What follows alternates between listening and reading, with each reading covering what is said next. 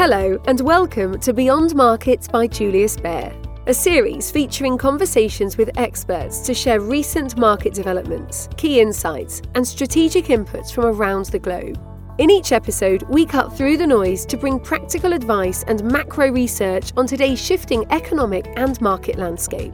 Please listen to the important legal information at the end of this podcast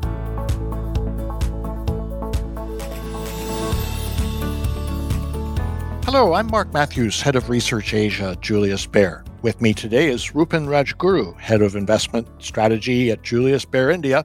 And just so our readers know, we have an onshore presence in India. Rupen, I'm wondering if you could tell us a bit about that. Hello, Mark. Pleasure to be here. And you are absolutely right. India, Julius Baer has decent presence in India onshore. We manage close to $20 billion uh, of assets out here. And we have erstwhile DSP Merrill Lynch in India. So, and we have close to 150 onshore employees. So it's a pretty decent setup in India. Sizable operation. Rupen, I remember the last podcast we did on India was back in March. And in fact, I did it with our colleague Unmesh Kulkarni, who works with you in Mumbai. And we were very bullish about the market. And we talked about COVID a little bit. We had no idea India was just about to get hit by that terrible COVID second wave that happened in April and May. And what surprised me most, and I want to ask you about that, is the strength of the stock market. It fell less than 10% throughout that whole terrible period. And actually, it's 25% higher than before it happened. So, why did the stock market hold up so well during that terrible time? It's a pretty interesting question, Mark. And the one uh, line answer to that is the earnings. The corporate sector earnings probably in FY21 in India were one of the best in last four, five years, despite in being in the COVID environment. So that is first reason. Secondly, the liquidity factor in India, so be it the global liquidity as well as a very strong domestic liquidity, help the market remain resilient. And finally, the sentiment also turned very quickly. So while we had a terrible second wave, but after that April May period, the cases or the curve flattened significantly and the vaccination drive picked up significantly. So that also improved or aided the overall sentiment. So I would say combination of very strong corporate earnings, uh, liquidity, global as well as uh, local, and sentiment improvement based on the pickup of the vaccination drive. So that has led to the market uh, momentum. Rupen, obviously, I don't live there, but I speak with people who do, and maybe you can corroborate this. I'm told that the place is going gangbusters. The airports are chock a block full, the cities are bustling. There's no sign of any stress. It kind of sounds to me like the environment where you could get a third wave. I hate to say that, and I hope I'm knocking on wood as I speak, but you've got a festive season that's just started too. If there is a third wave, how do you think the market's going to take it? Like it did last time, relatively little impact? Yeah, as they say, you know, humans are social animals. So I think after the restriction were picked up, I think there has been, as you rightly said, you know, a lot of economic activities in uh, which is happening in India. So yes, based on uh, the heightened activity and also you know heightened increased contactability, uh, can lead to a third wave. But one factor which is different now versus April is the vaccination. Probably we will be touching a billion uh, doses by end of this month, and the kind of vaccination drive has happened. And what we are seeing the the impact of vaccination. So now the cases are not as kind of severe as earlier and just a trivia, you know, yesterday was the first day in which Mumbai, the city where, where I live, reported zero death. That is the first instance in last 18 months. So that also shows to say the vaccination helps. So coming back from a market perspective, the impact will not be very high because we don't see the economic impact of, if at all there were to be a third wave, to be pretty high. So in that sense, market should be resilient. Uh, that is what it has been. Rupen, you know, I can't help but say that uh, an example of how the economy is doing so well there is that I've been listening to your neighbor renovating his apartment during our conversation. And as much as it's slight distraction, well, I guess it points to a booming economy. Absolutely, Mark.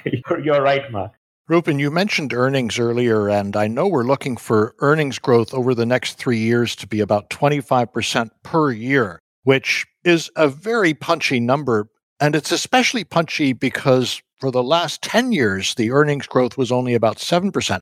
So, how do you explain that dramatic turnaround that you go from this really mediocre 7% per year earnings over the last 10 years, and all of a sudden, bang, we're looking at 25% per year on average over the next three years? Sure. So, no, as we would call it, this is like comeback of the corporate profits, or rather, the earnings flywheel is now kind of set into motion. A couple of reasons for that, Mark. First and foremost, the corporate profit to GDP ratio in India, which has averaged at around four and a half percent, kind of bottomed last year at 1.8 percent, and in the peak of 2008, that was eight percent. So uh, we are like witnessing the lowest margin and now we are uh, know, seeing that going up so that mean reversion also will help the profitability to take up secondly now we are seeing the biggest factor uh, which will be a swing factor as far as earnings are concerned are you know the profits of financials which is the largest weight in the index so that we're kind of having that has gone through an earnings recession i would say that will pick up because the provisioning is done and the economic recovery uh, will help uh, a very strong earnings momentum there. And finally, all those other positive things which government has done. The government has uh, reduced taxes. A government is kind of giving impetus to manufacturing, so that will you know lead to a higher spending of the government, which will also improve the overall profitability. So, combination of all these factors, we believe earnings can potentially double in the you know, four years from now. So that is what we are saying. And so, so you are right. We are expecting a pretty strong earnings momentum in India. Mark, I would like to ask you one thing from a, rupee perspective. How do you see? Because rupee has been the uh, drag on performance, especially for the overseas investor. So how do you view that? Because that's a very important factor uh, for an overseas investor. It is indeed. And actually, the rupees lost about 7% per year over the last decade to the dollar. So I think there's a short term and a long term answer, Rupen. And the short term answer, if I just say that's, let's call it a one year answer, is it's going to strengthen, we think, to about 72 rupees to the dollar. And it's at about 75 and a half now. So there's a few reasons. The first is that you were mentioning good tax collection. So they're running a much better fiscal deficit than, they, than had been targeted. They're actually running a current account surplus too for the first time in 17 years. And it wouldn't surprise us if India gets included in JP Morgan's Global Emerging Market Bond Index. That would result in a lot of inflows. Moody's Investor Service on the 6th of October, I think it was, and upgraded the outlook for India from negative to stable. So that's also helpful. So all of those things I think are things that are going to be positive for the currency over the next 12 months. But beyond that, we have to remember that this is a enormous country that is growing quickly, that doesn't have enough resources of its own to provide to its 1.4 billion people. So it should naturally run a current account deficit, which means the currency should gently weaken over time. But I think the key word is gently. There'll be a lot less currency depreciation, and you will more than make up for it in the positive equity performance if we're right that the earnings are going to double in the next four years. Rupen, I know one sector that's been down in the dumps is real estate, and I want to get your opinion about that. Is the real estate cycle turning or is it still looking pretty bad? The real estate in India also had its own cycle. We had excesses uh, post the global financial crisis. And in last 10 years, had probably one of the worst ever cycle. Also, there were certain regulatory changes which are good from a long term perspective, but that impacted the short term performance of the real estate sector. So now, what we believe that all those issues are kind of uh, behind us, and we believe there would be a strong real estate sector in India. And there are a couple of reasons why we think so. First and foremost, the interest rates in India. Right now, the mortgage rates in India are probably at its all time low. So that definitely is rather helping to improve the overall sales. Secondly, the inventories in the system also are at a pretty low level. So that also is a good sign uh, from a demand supply standpoint. Uh, thirdly, the affordability index. So that is simply the housing price to the aggregate salary ratio. So that has a kind of come off significantly. So the affordability is also improved. And to top it up, because of the various other you know, regulations which have come through, the industries have also gone through a consolidation phase. So that is also uh, helping us uh, to get into a, a, newer, stronger cycle in future. And finally, the sector, two kind of factors. One is the IT sector. So IT as a sector is a pretty important sector, and we believe it's a 150 billion dollar industry, which we believe in next four to five years will be a 250 billion dollar industry. So out of the incremental 100 billion dollars of revenue, roughly 40 50 billion is the employee cost and that will be spent on kind of real estate as one of the key spend item there. And finally the vibrant stock market also historically has been positive from a real estate cycle perspective.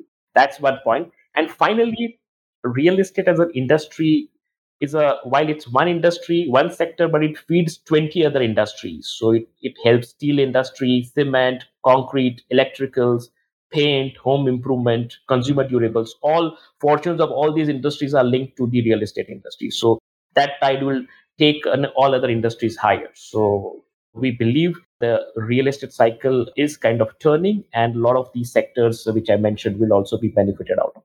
Well, Rupen, you've talked a lot of, about sectors. Let me ask you if you were to build a portfolio of Indian equities today, actually, I shouldn't say if, because I think that's what you do for your job. What is your sector positioning? What, what are the big overweights and underweights?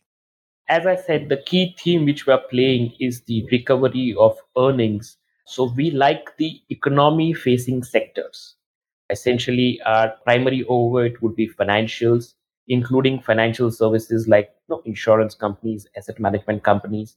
Second is we expect the capex recovery to be pretty strong in India. So we also expect an investment cycle in India. And because of the balance sheet of corporate is the best ever we have seen, and also the health of the financial sector is also pretty strong. So that will you know, lead us to a strong investment cycle. So sectors related to that, which is manufacturing, capital goods, industrial, and real estate, which I mentioned, we like those sectors as well. Cement also would be included in that. Finally, the consumer discretionary also as a sector uh, should uh, do well, and we have a, a strong or rather overweight position out there. Two sectors, IT and healthcare, has done phenomenally well over last six seven years, and we are neutral on that sector. While we like the long term outlook towards those sectors, but at this current price point and valuation, we are neutral on that. And uh, from an underweight positioning, some of the consumer staples, which have are trading at an all time high valuation and when the entire economy is doing well, probably that sector will uh, take a breather. So we are underweight on consumer staples. And recently, some of the commodities also, after the significant run up, we have you know, cut our weight to uh, you know, underweight in those sectors. Mark, I would like to ask a broader question you know, from an outsider looking into India. What are the sectors uh, from a foreign investor perspective you would want to look into you know, in India? I'm going to follow your advice because you know a lot better than me. But since you asked, I'm not going to choose a sector. I'm going to choose a concept. It's something I've been reading about recently. New economy means companies that are intensely innovative. They're using new technologies, and, and it can be across a wide space of sectors. You've got online education, you've got fintech, you've got online travel, food and ride hailing apps, enterprise software, e commerce. So those are all kinds of sectors that are wrapped into basically the idea that the economy in India is digitalizing. And I'm very interested in this because there's over 800 million internet users in India. And there's been a 20 fold increase in mobile data usage in the last five years alone. But smartphone penetration isn't even at the halfway mark. So I think there's a lot more growth. And I think that it could, in many ways, replicate the new economy story that China had over the last I don't know, 10, 15 years. And unlike in China, where the government is kind of broadly not in favor of encouraging those kind of things anymore that I just talked about, like food and ride hailing apps and online education, and or at least they're much more tightly regulated. It sounds like to me the regulatory environment in India is highly encouraging of this stuff. And I think it's going to be a lot bigger in the stock market in a couple of years' time. And by the way, I mentioned things that have to do with the internet, but electric vehicles, the renewable energy, I just want to say those are two other pockets of the new economy that are really taking off in India too.